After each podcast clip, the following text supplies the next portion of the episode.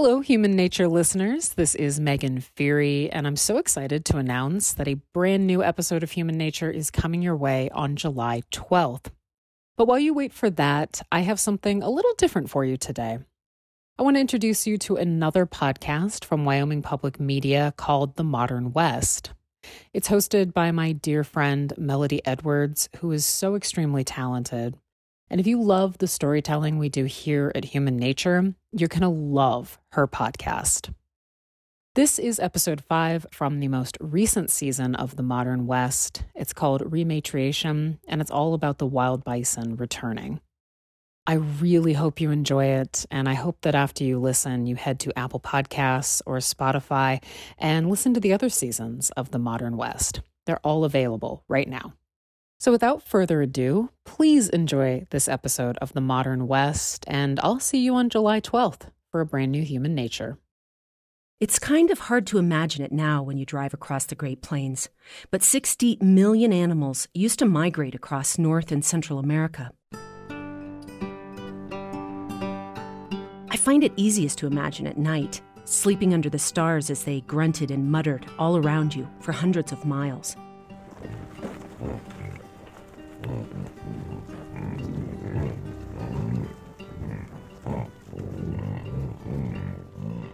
It took weeks for herds to pass by. The American bison was once one of the largest free roaming herds on Earth. Maybe that sounds like they'd leave behind a devastated landscape, but in fact, in their wake, they left the soil richer and the land blossomed. Thanks to their aerating hooves and nutrient rich poop and pee and useful fur, they attracted a huge diversity of life microbes, bugs, birds, rodents, predators.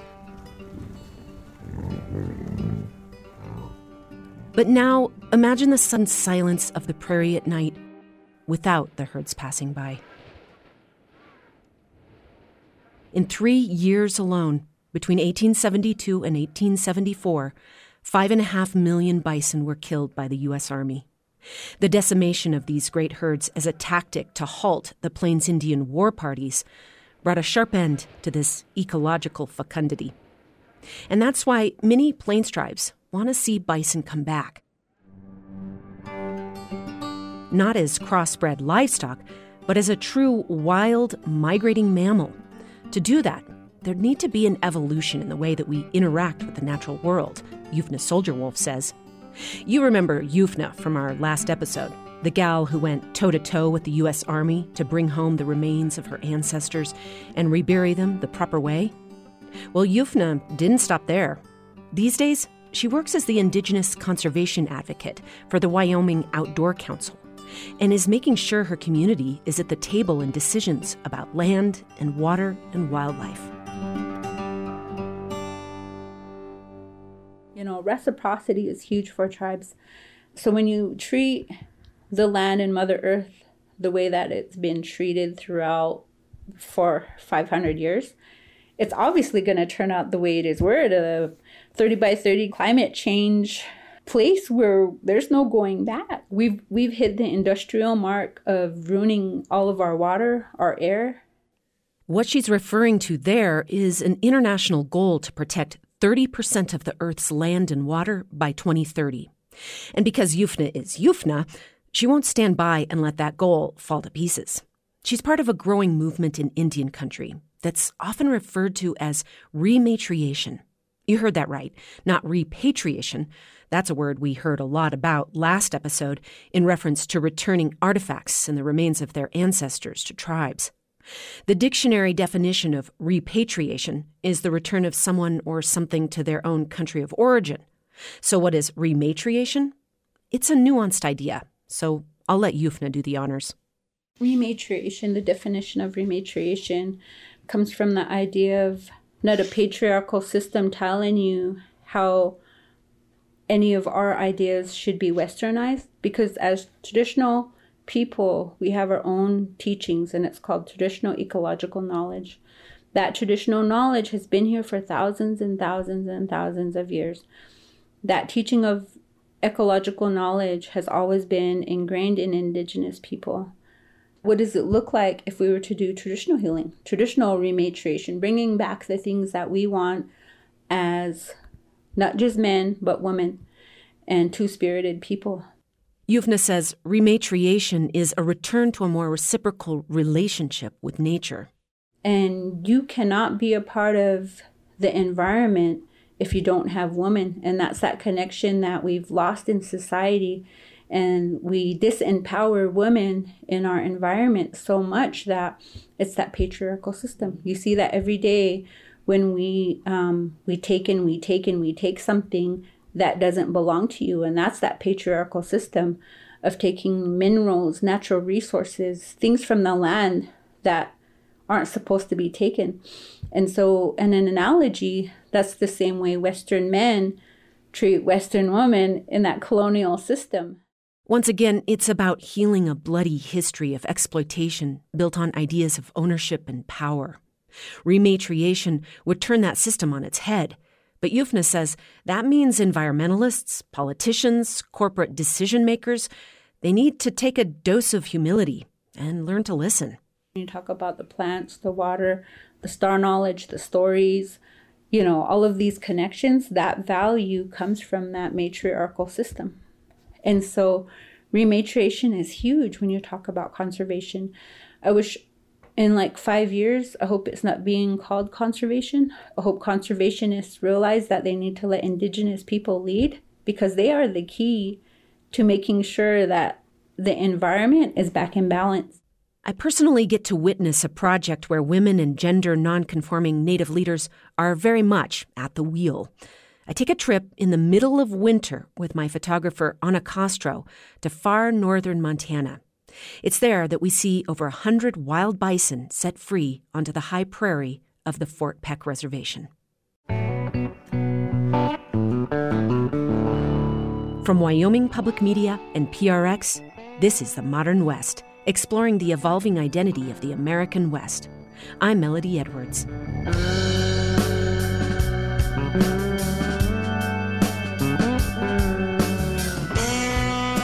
It's an unlikely spot for a winter party.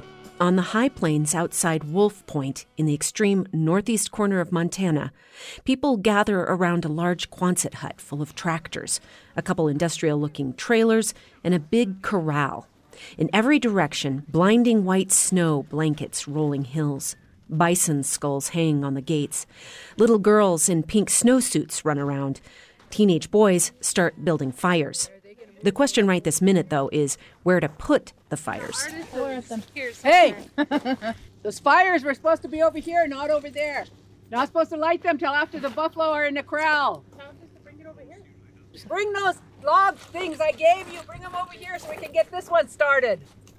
That's Johnny Bear Cub Stiffarm, an older lady with a stylish salt and pepper haircut and a long, colorful coat covered in geometric shapes. She's an enrolled member of the Fort Peck Assiniboine and Sioux tribes. And Johnny's running this show. Poor guys, they got so many Just good helpers. So many bosses. Everyone's telling them something different. Johnny and I find a place to sit in the sun on plastic chairs inside the open door of the Quonset, and she fills me in on today's plan. There's going to be two deliveries. This first delivery is going to be 30 cow calf pairs, and there's going to be, I believe, seven bulls coming from Yellowstone Park. And they will be arriving later this evening. And then on Thursday, there'll be another group arriving. So altogether, there should be about maybe 60 or 70 in each group. So maybe about 120 to 140. The animals that are on trucks headed our way are not the kind of bison that you see grazing behind fences across the West, identical to the wild version to the naked eye, but grazing placidly behind fences that wild bison would tear to pieces. These are genetically pure bison, descended from those enormous herds that once roamed the continent. Never interbred with cattle, their instinct to roam is still very much intact. And so when this year's brutal snows came along, large numbers of bison started leaving Yellowstone. Thing is, any bison that migrates out of Yellowstone is required to be killed. Or they used to be, until the Fort Peck tribe created a quarantine program to rescue them. They go through two phases of quarantine at Yellowstone Park. And once they have finished those two phases, they come to the Fort Peck tribes for their last and final phase. We keep them for a year. We, they arrive after they have been tested down in Yellowstone before they're loaded into the, the semis to bring up here. And then we keep them for six months and we test them. And then we keep them another six months and then we test them again. If all of their tests turn out to be negative in that, then we get them prepared and ready to be transferred to either other tribes, federally recognized tribes who want them and have the facilities and the ability to care for them, or we'll send them to other conservation herds. Johnny is a semi retired corporate executive working for an employee owned company called Native that sets up carbon offsets. But these days, she's also involved with a volunteer group that works to educate the public about the cultural value of bison. They help the tribe's fish and game with grants and research and host events like this one. It's called the Pate Group. Pate is female buffalo in our language. You might be wondering why I keep calling these animals bison and Johnny calls them buffalo. That's because buffalo is the cultural name for this animal. For indigenous people, it's a term that's endowed with much more significance than the scientific name that I'm using as a non native person. Johnny says that's why it's so devastating when the U.S. government killed off nearly all of them.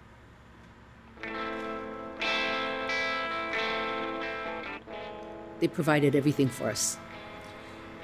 Robbie Magnan, our buffalo, uh, our fish and game director, always says that a bison for the Indians in those days was like Walmart. It had all your household goods, it had all the food you could possibly need, it had everything you could possibly need for survival. It provided that for us. But the thing that wiped out the Plains Indians and put us in a position where we were at almost extinct was not only the diseases that we were not ready to deal with because we had no resistance to those diseases, and that wiped out a large portion of our population. But the other thing was they took away our food source, wiped out that food source, and starved us to death. So when we could no longer hunt buffalo because there were no buffalo, you know, people begin to die. Buffalo provided so much for us, and it was such an integral part of our cultural and spiritual ways. That was like the final straw. And for the Plains tribes, the pain left behind by genocide and the decimation of bison didn't go away over time. That history is raw, it has never healed yet. I would say give it another 500 years. In fact, bison were reduced to such small numbers that Johnny didn't see one in person her whole childhood. In all of my life, I have never seen a live buffalo until I was in my late 20s. I'd only seen them in books or pictures. In my late 20s, I saw one at a zoo. And I always remembered I was just amazed and saddened because it was like us. They were in a cage like we were in the reservations.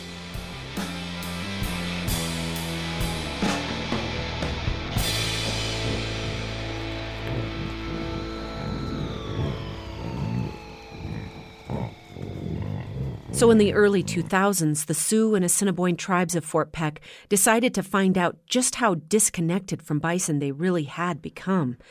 A group of war veterans got together and started asking hard questions. You know, if we're getting these buffalo back, what are we going to do and how do we let our people know? How do our people feel about it? And so, our community, our tribal community college, along with Montana State University, who helped them, put together a survey and did a reservation wide survey. They asked people if they had ever seen a live buffalo.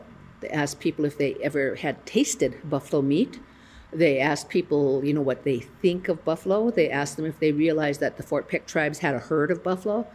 Um, and that was a really a revealing survey because it indicated that there was a large percentage of our population who had no clue um, that we did have buffalo. They had never tasted buffalo. They did not believe they would ever have access to buffalo. The survey was a catalyst.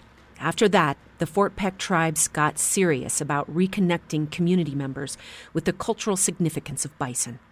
This is where the Pate group got proactive. So it was at that point that we began to get together the effort of reaching out and spreading information into the community, encouraging activities to expose them to come out here and visit the buffalo. Uh, we worked with the school teachers to help develop some type of curriculum. The tribe has passed a resolution so that every school on the reservation, including the border schools, have an opportunity to come out and hunt a buffalo for educational purposes and to use the meat for their fundraisers for their clubs and that. Like throwing winter parties whenever wild Yellowstone bison are released onto the reservation. Like at this event, you know, we'll be providing the evening meal uh, for the truck drivers and all the staff that are coming in with the buffalo and the volunteers. Um, we'll make sure that we have breakfast, burritos, and that for them bright and early, you know, tomorrow morning when they release the animals at daybreak. So we try to make the experience as wonderful and as comfortable and as memorable as we can for those of them who are volunteering and helping us to work with our buffalo and to get them here and to get them out to other places. Our time is up. Johnny needs to get back to work. The trucks loaded up with bison cows and calves are nearly here. Well, I texted Shami and I said, "How far out are you are on the res yet?" And she said, "We're way past the bridge." She said, "We're about 10, 15 minutes out." First trailers will come first with the bulls, and then there'll be the semi, and then there'll be the pickup with Shami in a minute. The trailers first. The teenagers now have a fire going, and the little kids are roasting hot dogs and marshmallows. You want a hot dog? Yeah. I want a hot dog. I don't want it burned up. Sure, it's cold, but the mood is festive, downright joyful. The adults stand around the fire trying to stay warm, and that's where I meet Kai Teague, the environmental science programmer for the American Indian College Fund, and a member of the Pate group. Kai says the teens in the drumming group had to build the fire further away than usual, and they aren't sure if they'll be able to play the buffalo song until later because of how nervous this batch of animals is reported to be. I think when they originally bring them in on the trucks and stuff, like we're going to be relatively quiet because Johnny was saying that this group was kind of skittish. Skittish, yeah. Mm-hmm. And so I think tonight what they just released them into the corral, and then tomorrow morning they Let them release out them into the major. Yeah, out. Yeah. Uh-huh. And then, um, so I'm not sure. I mean, I know in the past that when they've come up and released them, like these Yeah. boys have sung and stuff, but I think we'll. So I don't know if they'll sing before or right after, maybe. But and then I know that. I mean, I think just having food and kind of visiting and, and waiting for those guys to get here. And, Yeah. Kai is Apache in Dakota and has a degree in sustainable agriculture. That's why they're here today. Wild bison, Kai says, is an example of the future of sustainability, and tribal colleges are getting involved.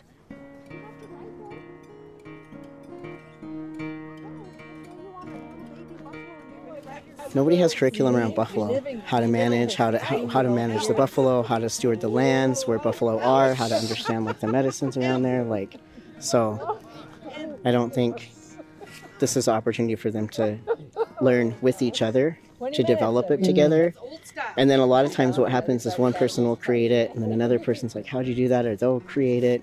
And so it's like let's support each other Yeah. and stop like you know. Reinventing the yeah wheel over and reinventing over yeah again. over and over. And the, i mean the, the lands the landscapes are going to be different you know but but that's the other thing that they're looking at is like what are the plants and the medicines that are like shared across the regions you know? Like what are the effects on the water? Because all those tribes are also looking at water the health of water systems. And so it's an opportunity to look at like not just the buffalo but like the impact on the lands the impact on the waters. Kai says that tribal colleges are also getting involved documenting the cultural and spiritual lessons that bison can teach. You know like we're trying to everybody's talking about healing and stuff like that but like we need grounding. We need mm-hmm. something to like ground to to understand what strength looks like. And and i i'm not as familiar with the stories to be able to tell them but i know that there's stories around the way that like herds move like the the children are on the inside you know and a lot of times like the the women and the matriarchs and then the males and like they they circle around them you know like mm-hmm. there's a way that they move through like snow and stuff like that mm-hmm. like one like leads and takes that lead and you know they turn towards the wind they don't move away from challenges. So there's like all these analogies in the way that they are that we refer to that teach us how to be.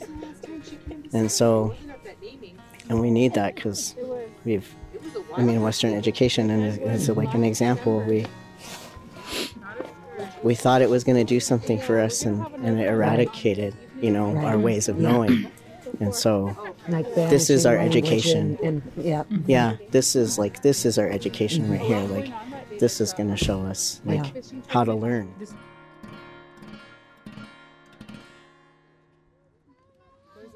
As I'm speaking with Kai, Johnny gets another text from the semi truck. The truck hauling all the bulls caught a flat tire, and they'll be pulling in later. But the cows and calves are almost here. When Johnny talks, everyone stops to listen, even the little kids. All you guys that can hear me, they're going to be here in about five, ten minutes. When they come, we have to be super, super quiet. Wait until they back up there and then watch until they unload. Once they get unloaded and get all of those cow calves into the corrals, then we can be noisy. The crowd hushes, and we see the semi pull in. The Blackfeet tribe does all the trucking for this program, another example of how collaborative this effort is. It backs up to the corral and starts releasing the cows and calves. After they're all out, two calves refuse to unload. Yep, there's still two babies in there. They can't get them out. They don't want to come out. I can see them moving around in there. Yep. So they'll move one way and then they'll run back to that corner again. The calves are still a little rust colored and fuzzy. Johnny and Kai stand at the fence, watching and talking quietly. Oh, they're just so cute, those little babies. seems like they're all okay huh Yeah, they're all good. Nothing broken, nothing hurt. Not long after, the second truck arrives with the bulls and releases them into the corral, too. Once the families have reunited, they'll all be released into the reservation's pastures. We'll come back to see that at daybreak tomorrow. In the meantime, Johnny says it's okay to celebrate. Hey, babe. She can whoop-de-doo. She can whoop de doo all she wants. Grandma said she can whoop-de-doo. Yeah, Grandma gave the clear green light. The parents help the little kids climb the fence so that they can see the baby bison. Up, up, up. Now, hang on. There you go. Good. Look at that. I can't get up. You can. You're gonna have to try. Come on. Ready? One, two, three. Come on. Why does Joy have her hand? That's the bathtub for them. Poop. Wow, see the babies? So welcome home. Welcome home. Welcome home. Welcome home. Welcome home. Welcome home!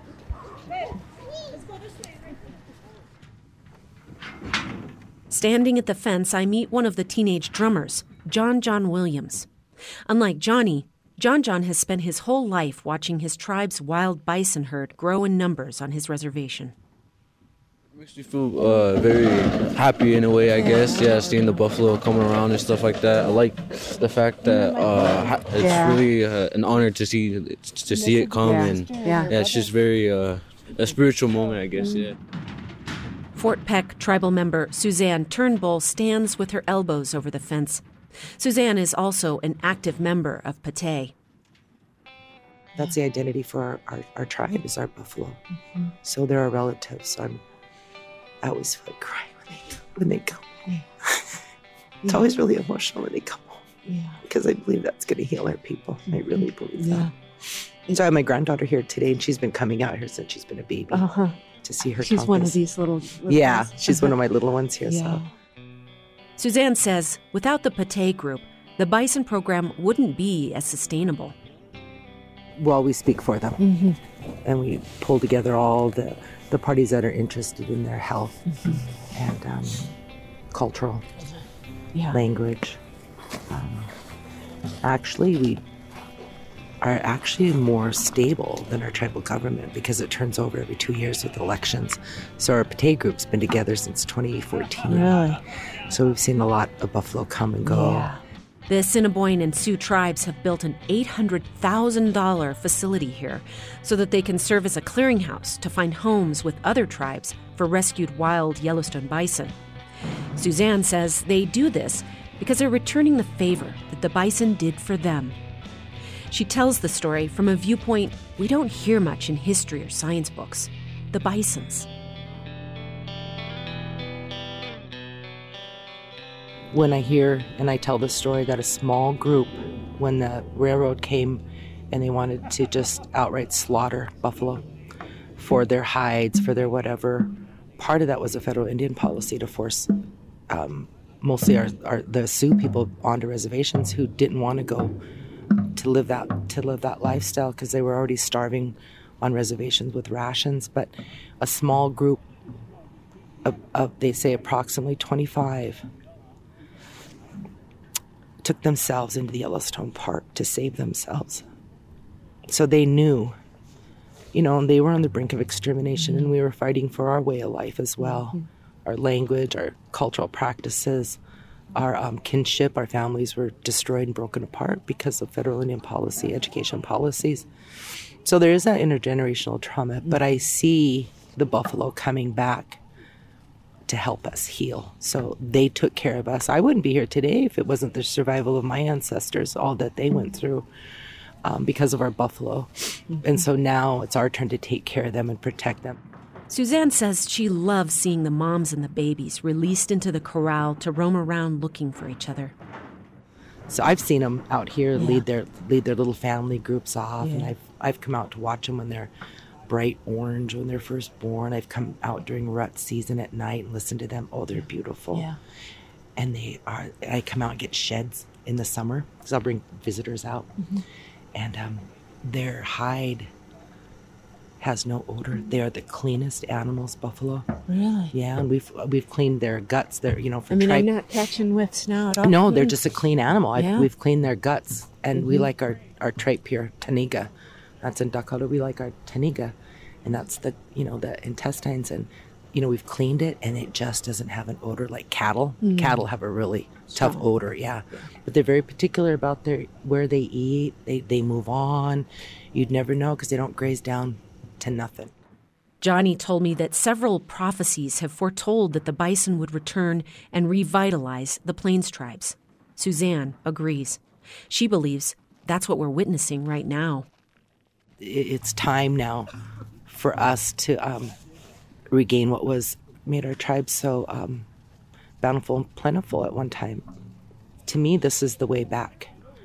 And um, they do have that healing energy. Their healing energy. We, they have that buffalo song. Those those young men will sing, and they were little boys here in 2014, and now they're one's in college, they're in high school, and here they are still here singing that beautiful buffalo song to welcome them home these are your buffalo to instill that belief and that um, that sense of responsibility because somebody will have to take care of them. I won't be here forever, so we have to have that. Oh, there comes that. There we go. The buffalo song. Yay. Hooray.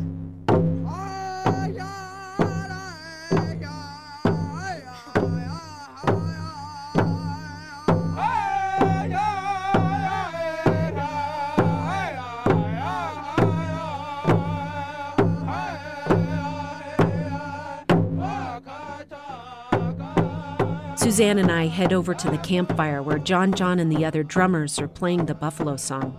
One of the bulls still won't come off the truck, and they're playing a song to calm him down. They're singing buffalo songs. One of them they just sang was "The Buffalo Come Out Dancing." They're the ah. Buffalo Nation, uh-huh. so it's kind of com- comforting the buffalo right now to get him to come off the trailer. Yeah, he's join not the others to come off that. Yeah. That's Remy Growing Thunder. She's the language and cultural director for the Assiniboine and Sioux tribes of Fort Peck, and some of the drummers are her sons. She's bundled up in a colorful coat and hat, but her generous smile isn't covered up. It shines in the firelight. She says it's her job to help her tribe remember how interconnected they are with bison, even their nutrition.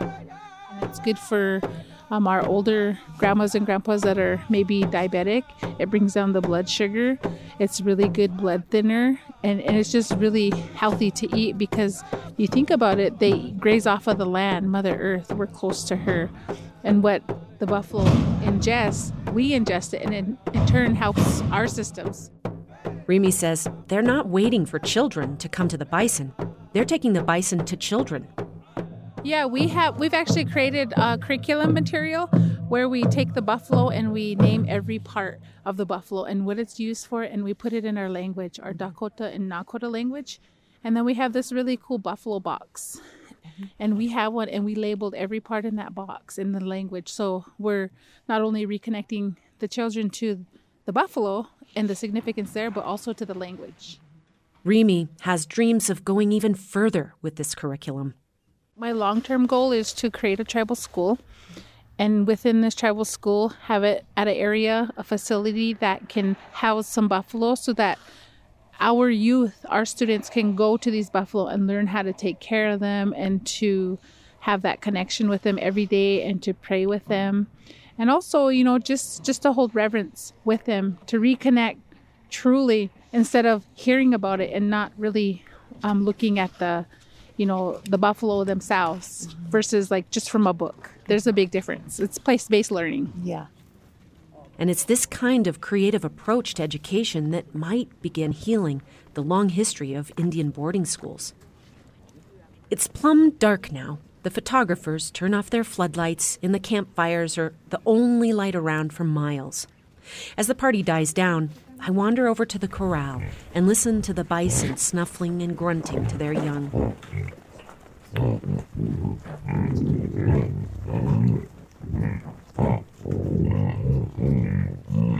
It feels so important what the Fort Peck tribes are doing here. But tribes across the nation are focusing on more than just bison. They're making sure that they're at the table in heated discussions about how to allocate the Colorado River or bring back the endangered black footed ferret, or figure out how to manage grizzly bears and wolves, and lots of other issues. Almost any environmental or wildlife issue these days has tribes getting involved. You might remember that UFNA called this sharing traditional ecological knowledge. That's actually a very technical term, all caps. And the Biden administration recently committed to including more of that knowledge in its natural resources decision making going forward. It's helped a lot that U.S. Interior Secretary Deb Haaland is a member of the Laguna Pueblo. Here's how she phrased it. In this time of climate change, uh, bearing down upon us that indigenous knowledge about our natural world will be extremely valuable and important to all of us, not just the Department of the Interior. Indian tribes have been on this continent for millennia. For tens of thousands of years. Uh, they know how to take care of the land. I talked to Kai, the environmental steward, a lot about all of this over the phone when I get home. They tell me this work is very personal for them. They're working to regenerate their grandmother's land on Fort Peck piece by piece planting native grasses and trees, and growing a garden. Already they've seen more wildlife returning. One day I was standing outside and I remember thinking, like, what can I do? Like, what can I do in my life? What can I give back? I think sometimes restoration or participation in like supporting stewardship of your lands can seem really unrealistic. Like it can seem really hard. And one day I was like, well, I'll just start. You know, like I'll start with one small area and I'll see how it goes, and then I'll go to the next area and see how that goes. And but when you add it up, you know, over 10 years of time, like I can restore our family's land. Kai started attending the Native American church with their son's grandfather, and through ceremony has been learning a new way to connect with the natural world, in which every species is a relative. I've been taught that we ask. We, we ask for things. If we want something from someone, we go and we give them something and we ask them. We do the same thing with, you know, when we harvest. When we when we take something, we offer something and we say thank you. Whether that's you know we're handling the soil or we're harvesting carrots or turnips or buffalo, we're managing something with fire, you know, we're taking care of fire in our ceremonies. Like we talk to them, we talk to those things. Like those are our relatives.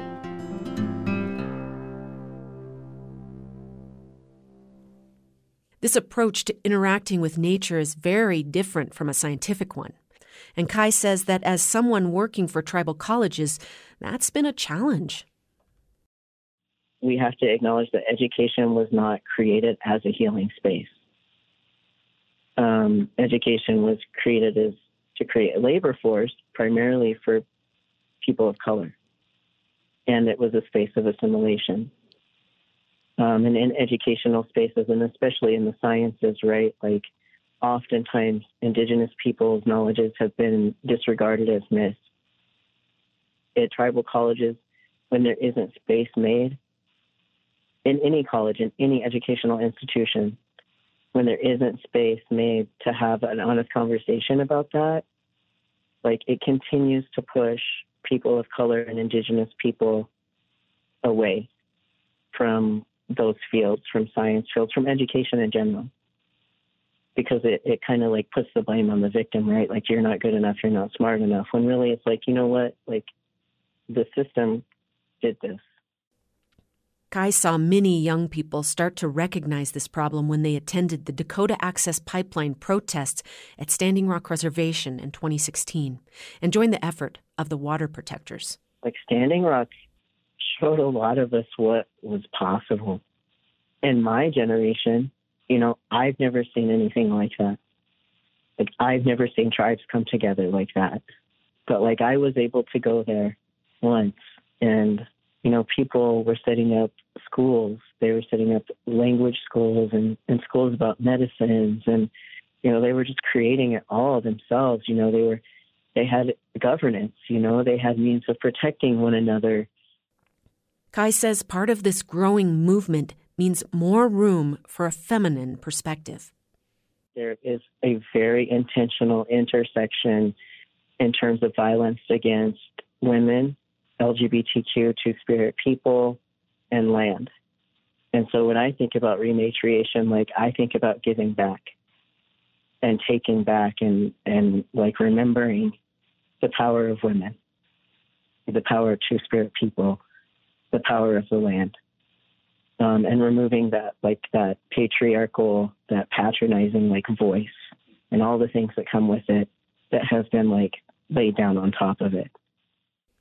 Every square inch of this nation once belonged to indigenous people, although many tribes didn't adhere to concepts of property ownership.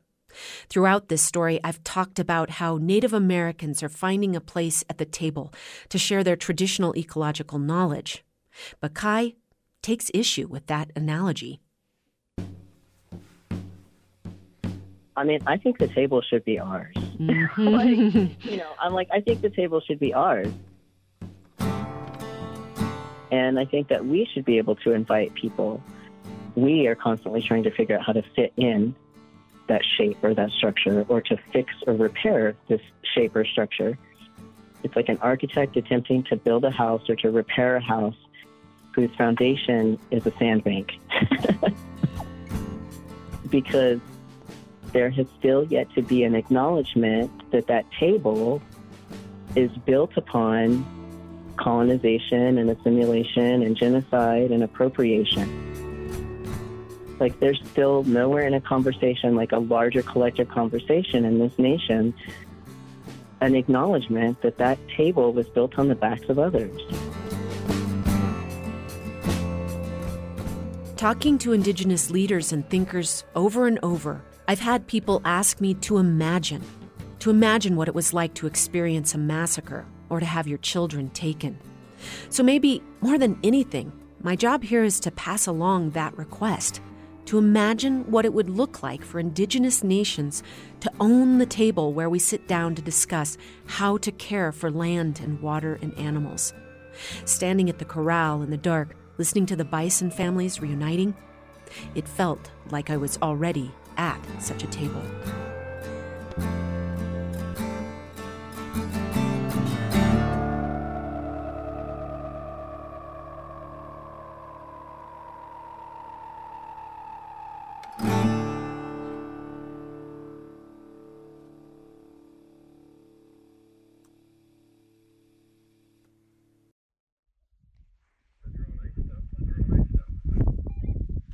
The next morning, we get up before dawn and drive out to see the bison officially set free on the prairie. It's bitterly cold, and a dense fog makes a blur of the landscape. While we wait, I get to talking to the Fort Peck Reservation's game and fish guy, Les Bighorn. He tells me that in six months, they'll round all the animals back up for another round of testing. The vet from APHIS comes, and Doc Warner, our vet, come, and then we run them into the into this big silver thing here. Yeah. About whatever we can, not too much, but then we have uh, everybody has a position, and we put them in there, and we one at a time run them through that squeeze chute, and stops it, squeezes it, and he uh, lifts his tail, takes blood, and does whatever he has to do, and then we release them, and wait for six months, and then do it again, six months, and then we get them out, and then once we get the at the one year mark, we get the okay, everything's good, then we round them back up. That's when the quarantine in Fort Peck's facility is over and other tribes can adopt them.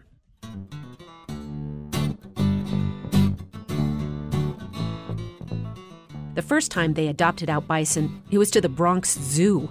But the craziest adoption they ever did was to a tribe on an island in Alaska. They made a special containers for them. You know, we had uh, there three big bulls, and we got them in here. We loaded it in their special container on a semi, and a Blackfeet tribe uh, uh, trucking company took them from here, and they went all the way to Seattle. They got to Seattle, then they loaded them up on the big old FedEx plane. Jeez. Great big one. They loaded them up on there. Then they flew into Anchorage. Then from Anchorage to get to the island where the tribe is, they had to get on the ferry. So they got a boat ride across, and then that, that video shows where they they release them out and they're with all these other uh, uh, their their herd, you know, to Wow. expand their. Oh, so they had some already. They had some already. They yeah. They it. just yeah. See, a lot of what this does, a lot of this does is just the um, the genetics. Mm-hmm. See, we send the bulls. They, people want bulls because they already have herds, but they, you know, after you you can only keep your bulls so much, so you don't want to get them inbreeding just like cattle. All this quarantining and testing of these animals, it makes it seem like they're riddled with disease. What they're testing for specifically is brucellosis, a bacterial infection that causes cows to abort their calves. So I ask Les, Do you guys ever, when you're testing, is it? Do you ever find anything? Is there ever any No, disease? no, Or, no. But they have to stay down there two years. Yeah. years. So they're you know that they're- testing uh-huh. more than twice a year. Yeah. They, in that first two years, phase one and phase two, and it sounds like they're tested, you know, mm. constantly. yeah. You know, And did, and even down there, do they find anything? no, no. And yet, Johnny told me there's a lot of pushback from Montana lawmakers about the Fort Peck quarantine program. The local ranchers are concerned that wild bison will spread brucellosis. That's why Yellowstone bison are required to be killed as soon as they migrate out of the park. If you've seen that latest season of the TV show Yellowstone, spoiler alert, the ranch decides to move their entire cattle herd to Texas because wild bison migrate onto their ranch, leaving behind dead bison calves. But Johnny and Les both say this isn't an accurate depiction. But what I understand from the science and from the history and the record keeping is that it is elk that are bringing the brucellosis to the cattle and not the buffalo. Because as far as we know, there is no recorded record of a buffalo passing brucellosis to pregnant cows. But there are records of elk doing that. Yet elk are allowed to migrate as a wild animal, while bison are not. Even Yellowstone National Park Superintendent Cam Sholly recognized this contradiction. In a recent New York Times article, he said, quote, it's hard to claim bison are presenting an imminent threat to livestock while thousands of brucellosis infected elk are literally side by side with livestock, and there's no strategy to manage that interface. End quote. And anyway, as a rancher friend of mine pointed out recently, there's already a vaccine for brucellosis that protects cattle. Johnny says underneath all the accusations about bison spreading brucellosis is really a fear of what she calls rewilding the prairie, that there will be less farm and ranch land if bison are allowed to be wild again. And there's this other reason. I would say I believe the conflicts will always be there, mostly because of racism. I think there is a thing such as white guilt. And no matter how you couch the language for certain things, that will always rub someone the wrong way. And they will have a reaction against that that is negative. And so I think the conflict will always exist there. It may become more subtle, but it will never go away. In other words, there's a knee jerk reaction to defend the history of colonization, a painful guilt for that history that we as a nation can't face. And so instead, we double down on our reasons for decisions like annihilating bison as a species. But Johnny and Les both say that tribes are moving forward anyway. Les says these days, lots of tribes are signing onto a buffalo treaty.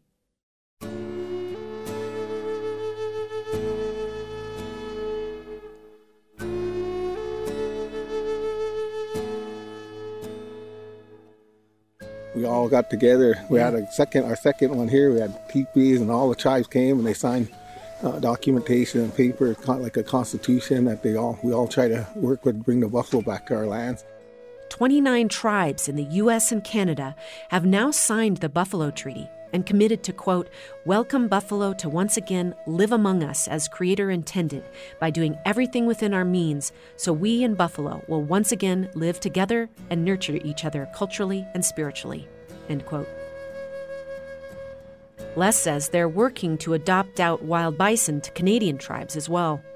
The only ones left are, are we got everything done. That was our goals, but they're just the Canadians now. The, so, but the red tape to get them across the border is what's Mm. kind of holding things Yeah. up. But it, the, the the red tape was getting less and less. And Johnny says they're in the beginning stages of creating short migration corridors, too. She says the Blackfeet have been working to create one with their allies across the Canadian border, and she wonders Will there be a potential for a corridor between northeastern Montana and Saskatchewan area? I don't know. No one can really know. There's a lot of legalities involved in it. There's a lot of things that have to happen and be in place. You know, I would I would like to see at least within my lifetime our tribe and other tribes tribes similar to ours to designate these buffalo pasture areas as tribal parks and sanctuaries for the animals and the plants. Les and the other animal handlers head off to release the bison out of the corral. The children climb the fence and we all line up to watch. The fog still hasn't lifted, and when the gate opens, the animals gallop out into it and disappear almost instantly. It feels almost anticlimactic. Where do they go? What do they do next? We don't know. Since I visited Fort Peck, the winter only got harsher, making it hard for the animals to get down through the deep snow to graze. So Yellowstone's bison started migrating out of the park in search of food, and that meant they were required to be killed. Normally, about six to nine hundred bison end up getting taken by hunters from eight approved tribes each year. But this year, many more bison left the park than usual, leading to a huge hunt that took almost 1,200 animals. When I read about this in the newspaper, I remembered standing at that corral at night with the lucky ones, the bison that the Fort Peck tribes rescued from slaughter. And I like to think of them now, out there, roaming the prairie, wild and free.